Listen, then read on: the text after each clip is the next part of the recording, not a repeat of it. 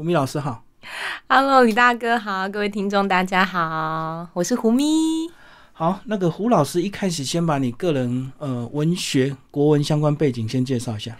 哦，我是一位补习班的国文老师，那其实我现在也还是，我怎么会成为一位国文老师？其实其实是因缘际会，就我是不小心的，我以前。年轻的时候，就是我大学那个时候，我其实在做网络行销。嗯，然后那个时候是网络刚刚很兴盛，就是拍卖啊那一些很兴盛的时候，例如说什么雅虎拍卖啊，就二十年前我知道。一倍拍卖，你不要暴露我的年纪。对，然后那时候是在做网络行销，后来做着做着，反正不知道为什么自己就觉得。嗯，好，那就说不出来，可能就是所谓的没有热情吧，不是志不在此上。我本来就是念中文系的，所以我后来就是毕业以后，因为我毕业的，呃，我。念书的时候，我自己其实就已经在工作了。然后当我毕业之后，我就想出国念书。嗯其实人就是这样子，我我觉得其实那是一种逃避啦，就你不知道要干嘛的时候就先去走一走。对对对对对，嗯，就出国念书有这个计划这样。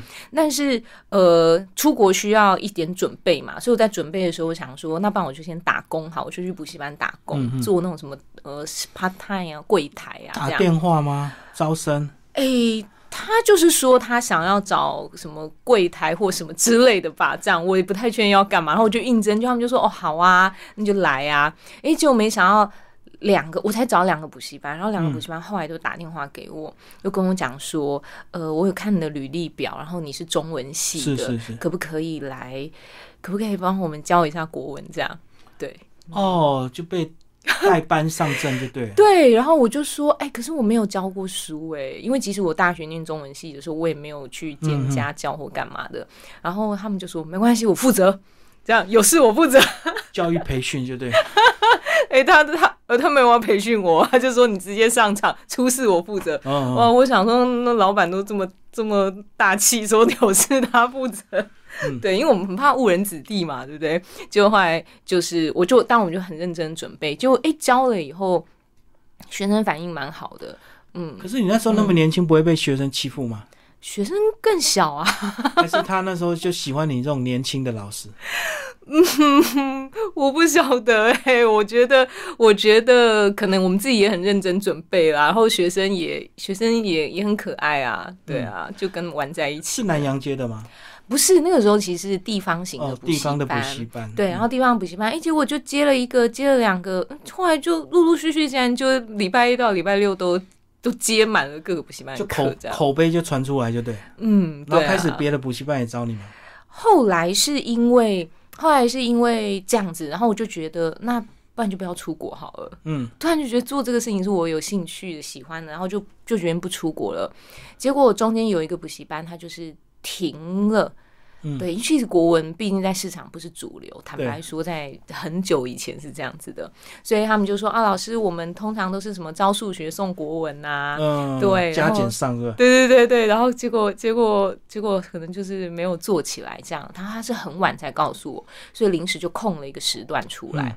可是我觉得人生有时候是这样子，就是你觉得这个时候对你来说可能是一个打击，或者是对你来说是一个危机，嗯，可是它有时候都是一个转机。所以我那个时候因为突然被空了这个时段出来，我想把它补满，我就上网去找了人力银行，看有没有补习班在找这种临时的老师。不就是少一个倒一个补习班而已嘛，对你影响也不大，因为你那时候不是兼很多。可是我就是，例如说一二三四五六，然后可能做满，可能某一个晚上他时间可能空下来了，年。心有憧憬，现在不行了，就现在要补满就对。对，然后结果哎，我就在网络上看到了南洋街那边有一个很大型的补习班，嗯嗯，然后他们就是在找国文老师，我就去，然后又哎，这又让我人生走向另外一条路，这样子。就是每个补习班老师的战场都在南洋街，就对。呃，地方型的补习班就会变成是我可能都是在北部这样子，因为我本来本身就住台北。可是我到了这个南洋街补习班之后，其实也也可以说也没有什么不能说，就是叫吴越国文。嗯，所以吴越国文它是台湾做国文的第一大的补习班。对，所以当时我就直接进到这个补习班，就经过了重重考验关卡之后，然后进到这个补习班，然后就开始变成全台湾上课的呃老师了，就不是在只是地方型。所以学生就变多，收入也变高，这样子吗？对，可以说变成是一个很大的转折点，这样子。嗯嗯嗯嗯。可是压力也很大吧？因为变成收入那么高，自然补习班也会盯你盯得很紧啊。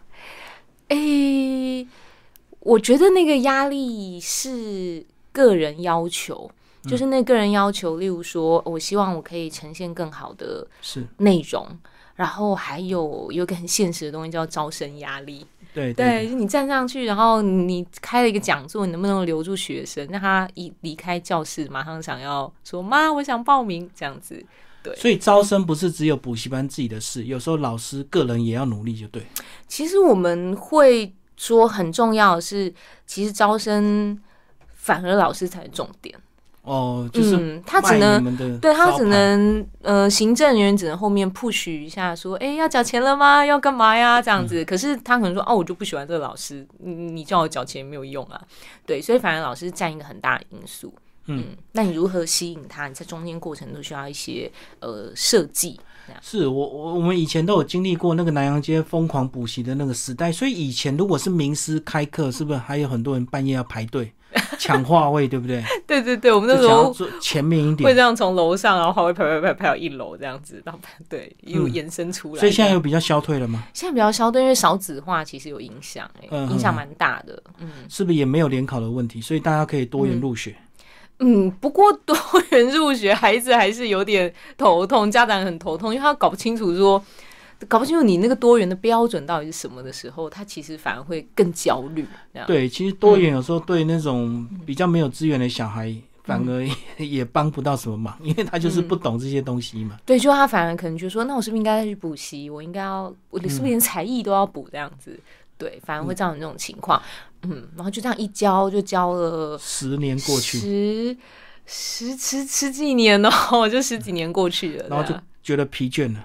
其实我在呃，我在大概呃，对，差不多就是十十十几年左右的时候，因为我现在教书教了十十七年有了，所以大概在十年、十二年的时候，我就会觉得说，我会觉得自己像留声机，嗯嗯，就是你在讲一样话。因为坦白说，有些考试重点确实就是那样啊，对。对，每年当然我们都会改版，但是固定重点是那一些，然后你就会一直讲一样的话，一讲一样内容，不同的人，不同的班。然后讲一样内容，你就觉得自己像机器人。有时候连笑话都一样，哦，而且那个笑点你都知道什么回应，然后笑几秒你都掌握住，没有那么夸张啊。所以就那时候就会觉得心灵很匮乏，就对。嗯，就会觉得说，其实我觉得人的工作都是有一个阶段性的，人的工作的那个阶段性，就是你一开始你会很打拼的，呃，在摸索，然后再来你会在过程当中觉得你已经很熟练的时候，你到了一个舒适区的时候，其实你会你会想要改变。那大家就会开始往内心走，这样。很多人改变就是创业，然后就开补习班了，就不用自己教，然后在后面收钱。那你那时候都没有创业的念头吗？哎，我没有想过要开补习班这件事情，哎，因为因为我知道我志不在此，就是我知道，呃，我对教学或是教育这一环是有。有热情的，可是我对于后面的那些行政的操作，其实那完全跟教学就是两回事。这样，可是也会有人跟你想要合伙入股，把你挖角，然后说：“哎，我开补习班，你出人，我出钱，这样子。”那又是另外一个新的模式。哎，你知道太多秘辛了吧？这个这个很正常啊。如果你有名之后，自然有人就会捧钱跟你合作。呃，有有有过这样子的邀约，然后。也有谈过，哎，谈一谈以后，反正太久我都忘记了，就是后来可能就是没有谈成这样子，就会有诸多考量啊。对，其中的考量就是我说的，我觉得我可能，那那就是我们说的啊，你喜欢喝咖啡，或者你喜欢喝牛奶，你有必要养一头牛吗？这样子，不需要去跟人家合伙开牧场，就对。对对对对对对对对对对。好，那后来呢？其实你人生最大转折是接触到热情测试指导师这个行业。对不对？对我，我当时就是觉得说自己教到都没有什么热情了，教书，然后我觉得这样其实对学生是不不公平。对，缴一样的钱，结果是一个疲倦的。我们看看看起来确实不像，但是其实内心自己知道说自己对是累累的这样子。然后我就想说，哎，我要重拾我的热情啊。同时还有一件事情哦，就是我发现学生也不知道自己热情在哪里。嗯，就是他念了很多的书，考了很多的试。哎，有些学生，例如说大学了以后，是大学还跟我传讯息跟我说，老师，我其实这填的也不是我喜欢的科系。我就想说啊，就蒙下蒙下，哎，没想到就上了这个科系，我其实也不喜欢，我现在要怎么办？然后或者是说，呃，就是出社会了，有时候这个职业我其实也没有很喜欢。对，然后我会觉得说，哎，不止我自己，哎，我自己是在做一个我喜欢的工作，可是确实在这个过程当中也会有一点点呃疲倦了。那更何况如果你去做一个你并不喜欢的工作或领域呢？我希望有一个方法可以让大家知道。到底我怎么样可以找到自己的热情？所以我就去看书啊，然后就去找一些资料啊。可是又觉得，诶，好像都很没有一个整合性。对，就是这个书看起来有个内容，那个也看起来有一些帮忙。可是有没有比较快速的方法，可以让我很往内心，然后有一个方式快速找到？诶，我就因缘机会接触到了一门课程。嗯，这是一个国外的课程，然后老师是美国人，他叫 Janet，然后他这门课程就是呃叫做 The Passion Test，就叫热情测试。嗯，所以呃，我其实本来是想要去找自己的热情，所以我就去上，我是出国去上课的，然后去上了这个 Passion Test。它是多长的课程？四天的现场，然后后来后面还会有呃大概快一个月的线上的课程这样子，所以一个月就回来台湾？没有，四天以后回来台湾，但是他并不会发证。我其实本来并不晓得说它是一个证照，对我是想找自己的热情，可是后来发现，哎，原来他是一个热情测试指导师，你也可以以这个技能去协助大家。于是我后来就。开始在推广热情车指导师，协助大家找到热情这样子。但是你要先找到自己的热情啊，你要先有效啊，你才能推广，对不对？所以你有找到吗？有在那个过程当中发现，其实每个人对热情，我认为它就只是一个名词的定义，每个人的理解不一样。那我们的所谓的热情测试，这个热情其实就是会像是说你人生。你现阶段你所能够想象到，你认为最好的、你最想要的这个画面，跟你所想要的东西，这样子，对，所以有些时候可能是出乎你意料的，你会把。你想要的东西想的太大了，或是太复杂了，嗯，对，因为有些人在想着我自己想要什么的时候，其实想的不是自己，哎，你想的就是说社会期待啊，然后或是爸妈想要我这样这样啊，那这个应该是我想要的吧，其实就误解了，所以反而你以为那是你的目标，其实不是。那热情测试它就比较回归到自己的内心内在，所以像我其实有一条热情。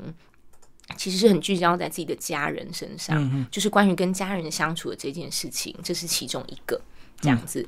嗯，所以你后来不小心就拿到执照，就变师资，就对。哎，我们有认真呐。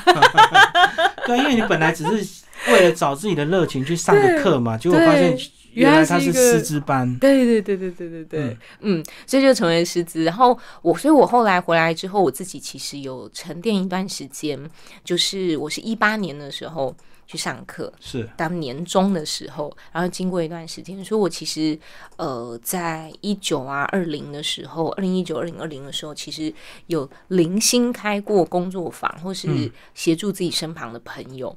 那我自己一段时间的摸索之后，我真的觉得说，嗯，就是你知道有一种东西，就是叫做内心的召唤，就很像那个，我觉得广播之于李大哥就是一种内心的召唤，这样你就感受到这个行业对你的召唤，就对。对，我就觉得说我想要协助更多的人找到自己的热情，所以我从。今年二零二一年的时候，我就开始每个月开工作坊这样子。嗯嗯，对。好，那走到二零二一，你又得到一个人生自信力指导师，所以他是同一个单位的课程吗？对，它是同一个单位课程，就是 Jenny 老师，他其实他也算是那个 Passion Test 的热情测试下面的其中一个点。这样，那为什么是人生自信力？它其实，在呃国外的。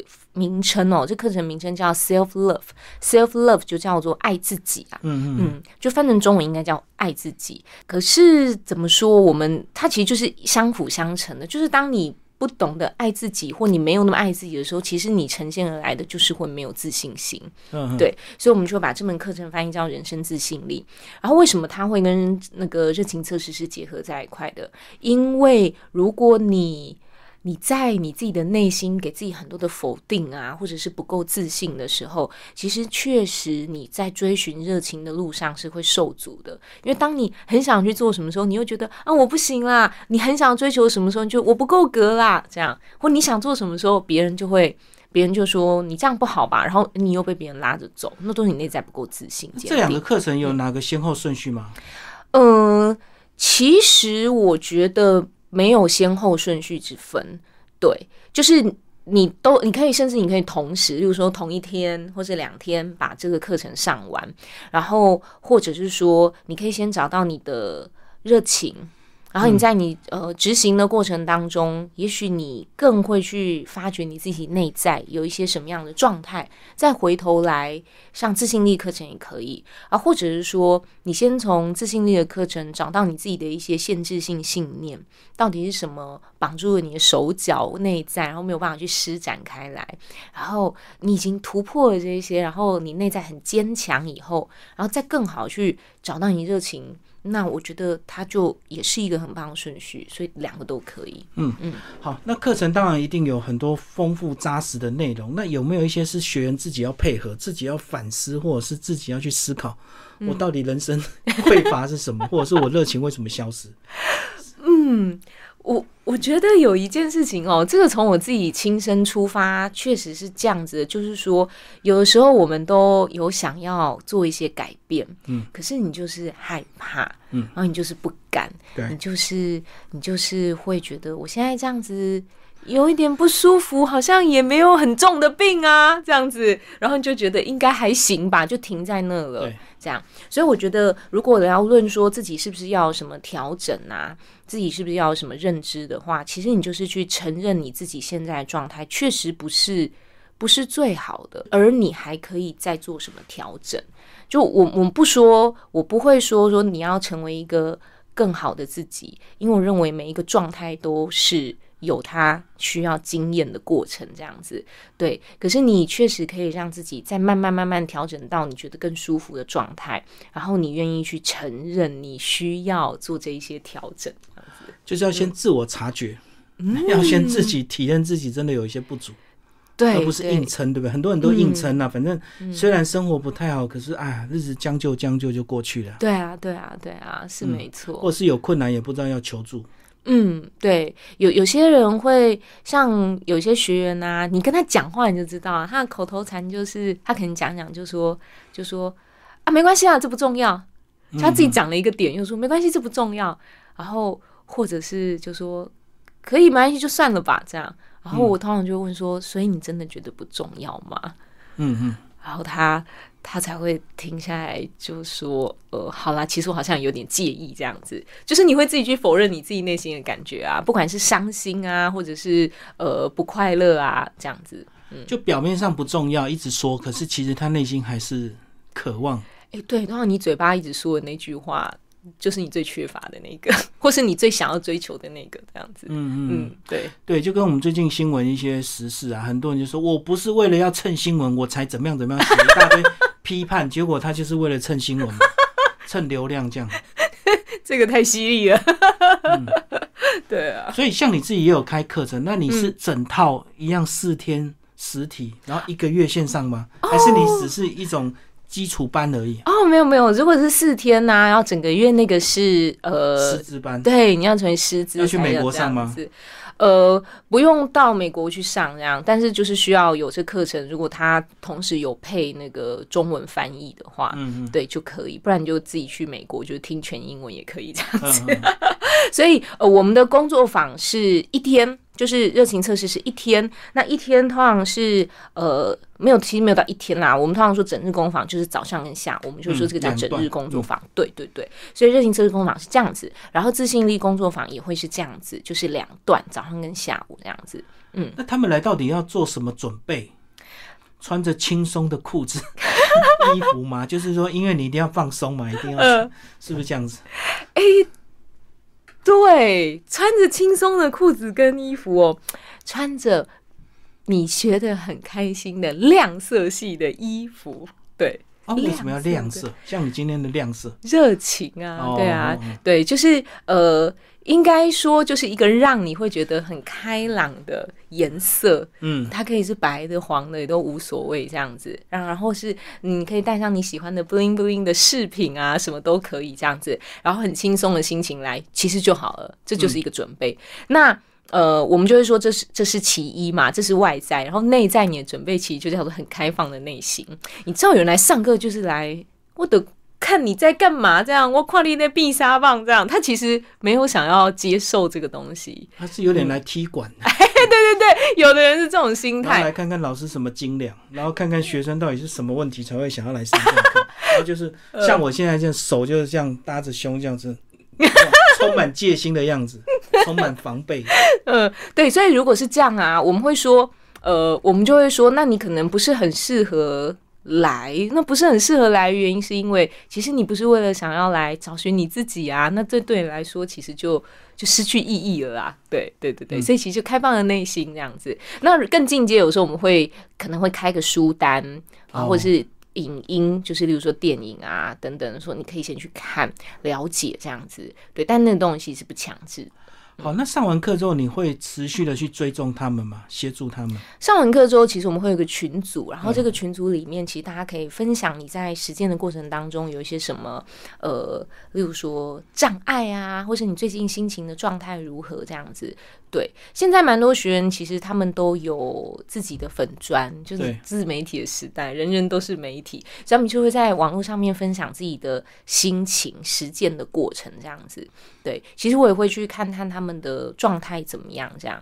嗯可是如果他人生没有热情，是因为有现实的因素，比如说缺钱，嗯，那这怎么办？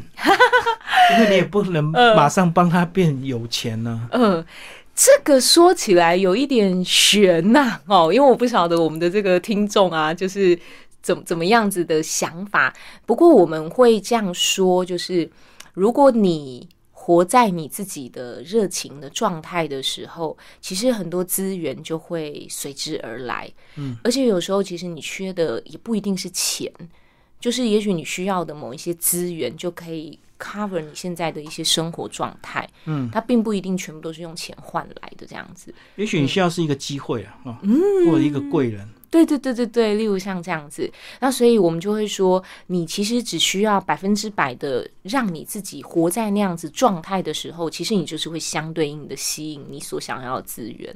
哎、其实那跟成功学提到心想事成还是有一点这个对，有有点像，可能有点类似像这种法则。对对对对对对，就是说你你心中如果没有这样子的画面的话，我给你砖头你也盖不出城堡啊。如果你的内心根本没有城堡的模样，嗯，那如果你内心并没有你自己很渴望达到的一个样子，那即使像刚刚李大哥说的是资源来啊、贵人来啊、机会啊到你面前，其实可能。都被你自己吓跑了，或者是都被你自己拒绝掉了，也是有可能的。嗯不过我相信你自己这个呃去学习上课，一直到变成老师，现在授课，应该收获最大是你个人，对不对？嗯，我觉得是我自己个人收益最大。所以你觉得你自己从二零一八到现在要三年多的一个时间，自己差异在哪里啊？我更能够就是，我如果以上课的话哦，我就是会觉得我自己在每一场工作坊以后，自己就会有一种。你知道有一些东西啊，理论好的东西，就是你每次自己重复一次，你自己每次说一次的时候，它就是会又在更深刻的镌刻在你的心里面有一次。所以这是一个我第一个我觉得很大的收益。然后第二个就是我很相信一件事情，叫做每一个来到你面前的人，不管是呃朋友或是学员，那特别如果是以上课来说，每一个来到我面前的学员，他其实一定也都代表着他是我自己吸引来的。的一个功课，所以我就会从他们的状态当中回头去看自己内内在的状态，然后因此去做一些调整。对，例如有些人就会说，呃，像刚刚李大哥说那个，我就是没有办法去追寻我的热情，因为我就需要钱呐、嗯这样，所以我可能就会暂时停下所谓的追寻热情，然后我就去做一些我可能并不那么喜欢的工作。对啊，对，所以你看这是不是就很像呃，以前我在补习班那时候的感觉。我说，呃，更何况是我其实并没有讨厌补习班的工作，但是我意识到一件事情，就是分量的问题。嗯，对，就是它的分量太重了，或者是说叫做人生的优先级别的问题。因为你有的时候其实是像我当时，我当时自己有一个很大收益，就是说，呃。我知道我有一个热情是家人，而且他甚至排在第一名。嗯，所以我自己其实有很长的时间，十多年了，我没有好好跟家人吃过饭。为什么？因为补习班时间是在晚上上课工作嘛。那一般正常常见的家庭，通常都是。家人都是白天工作，晚上在家，所以我跟他们时间是完全错开来的。对，所以我就发现，为什么为什么我会觉得一直越来越疲乏？我觉得其中有一环，这是一个很重要原因。嗯，就是在家人的部分，我并没有得到很大平衡或满足，这样子。对，所以我因此而去跟公司说，去跟补习班说，减少课。对，这以前我是不敢讲的啊，不敢讲原因就很多，这跟自信力也有关系。那以前不红啊。也也也不是哎，现在比较红，当然就以前是以前是不敢说的原因，是因为觉得说啊，不要给人家麻烦啦。你说你不要上，然后人家又要再卡别人进去，他那边调来调去，他麻烦。就自己硬撑就对。对对对对，其实比较像这样，不是因为说哎，我们红了拽了，就是敢跟人家叫板了这样，不是不是，对。但是我现在知道说什么是我自己的优先级别在先的时候，那你会你会先选择比较去爱你自己。嗯对，然后当我把自己照顾的很好，状态很好的时候，其实你再去上课，其实你可以感觉到你更好的能量。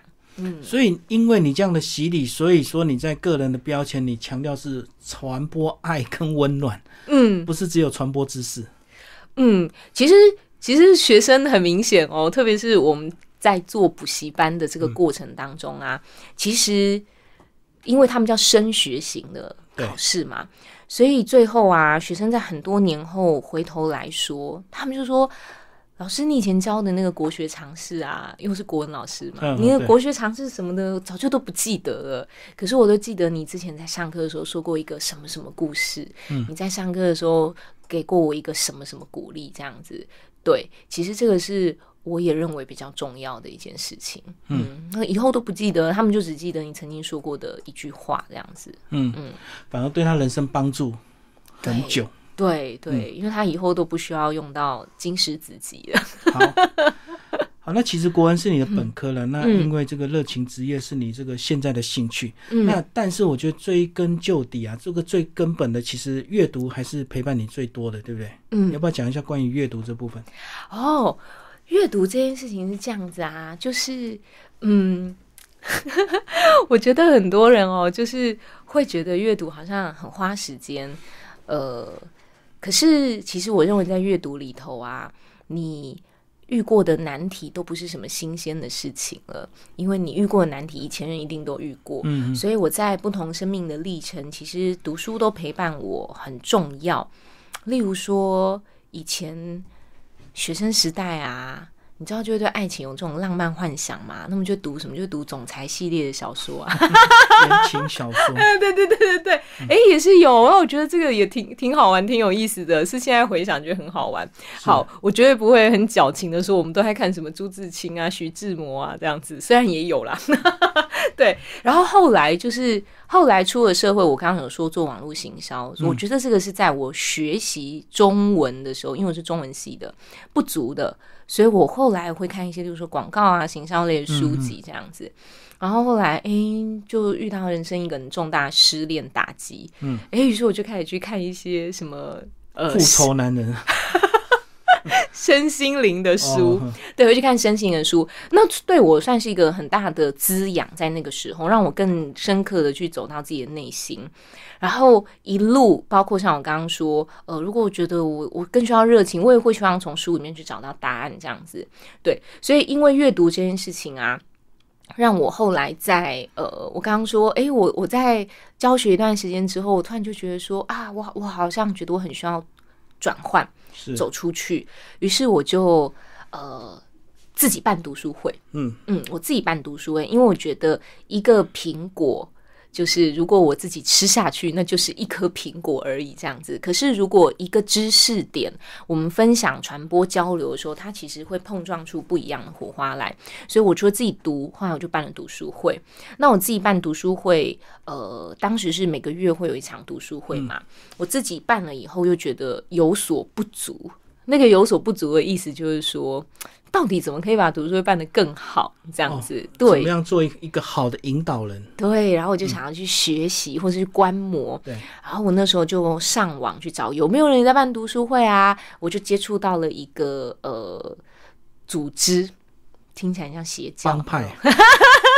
对，叫做书粉联盟，这样。书粉联盟，书粉联盟，呃，它是现在全台湾最大的线下线上的读书会的一个社群组织，这样子。所以我当时就是参与了里面的一场读书会。呃，其实我也搞不清楚状况，哎，我就上网找到，他刚好就是在我一个没有课的晚上有，然后我就去了。哎，刚好遇到就是书粉联盟创办人，他叫做 Hank。书粉联盟创办人他。办的读书会，这样，于是我们就认识了，就结缘了。所以我后来就是也在书粉联盟里面，就是把我的读书会，就是呃纳入在这个书粉联盟的底下。当然，它也是独立运作的，然后就会办读书会。那我现在就是会直接跟呃热情测试工作坊结合这样子，对。所以在这个过程当中，呃，我后来也因此阅读。然后就开说书的直播分享这样子，然后也因为这样子认识了很多不同的作家啊，认识很多不同的故事，然后也同时鞭策自己，就是以前是每个礼拜都会开一场直播，然后就是超频，就因为你每个礼拜要看完一本书，然后消化它。讲出来这样子，对，所以其实挺有挺有意思的，因为阅读又开拓不一样视野，包含说跟作家的合作啊，包含跟出版社的合作，然后包含就是学习怎么样直播这件事情这样子。嗯，好，所以在你的粉中可以看到好几段的直播影片，就是在说书嘛。对，就是呃，你可以，你也可以在书粉联盟里面看到我过往很多的直播，然后跟一些作家的对谈这样子，然后也可以在我自己的粉砖里面，也可以，因为现在也会把它转进我自己的粉砖里面。是，嗯，好，最后讲一下，如果去上你的热情指导课程，如果你推荐书单，大概是哪一些？推荐书单呐，呃，我觉得有本有一些书其实都很不错。那如果很基本的。可以，其实可以看那个《被讨厌的勇气》这本书这样子，然后还有就是，呃，可以看那个我刚刚说，大家有记得那个书名吗？就是《被讨厌勇气》，阿德勒的那个《被讨厌的勇气》。然后还有一个就是今年出的一本书，你可以看李新平老师的《量子天命》这本书这样子。然后或者是你还可以再看一本书，也是李新平老师的《人类木马城市》。这样，因为人类木马城市其实可以帮你，就是呃突破限制性信念这件事情很重要。然后为什么我会推荐李新平老师这本书？嗯，因为其实讲限制性信念书很多，但是。多数都是外国翻译书，有时候有些人看外国翻译书会觉得好像隔一层这样子，嗯，就叙述的方法举的案例嘛，所以我会说你可以看这本《人类木马城市》，然后再来就是关于热情啊、职业啊，那我应该要聚焦在什么点上面？那就是《量子天命》这本书这样子，你也可以看这本书，嗯，所以这是两本，然后再来一个我刚刚说被讨厌的勇气，则是也是属于内在打地基的这个东西，嗯。对啊，我觉得看书大家会觉得浪费时间，可是你去看电影，看个三个小时，你就觉得很过瘾。啊，怎么那么短，播完了？对，好像看电影大家就轻松多了。哎，电影其实也可以哦。对，其实电影也可以。你有推荐的电影？有推荐，我推荐那个电影啊，不是电影，是老电影了啦。哦，但是所以大家网络上都可以找到。呃，它应该翻译叫做《今天暂时停止》。对，因为它是好久，我每次想都要想一下。今天暂时停止。如果是香港或中国大陆翻译，好像叫什么“土拨鼠日”的样子。哇，好，对对对，就很老的电影，好冷门的电影，完全没听过。对他今天暂时停止，他在讲什么？我大概可以说一下，就是他在说，就是有一个人，他不断不断的在反复过同一天，过那个土拨鼠节，那个土拨鼠日这样子。对，然后他每天醒来就觉得怎么又是同一天，醒啊怎么又是同一天这样，然后他很吃惊。后来他吃惊到想逃离，可是他又逃离不了。反正我每天醒来都是同一天，遇到一样的人哦，发生一样的事情哦，他就是用膝盖都已经知道等一下会发生什么事了。他最后就。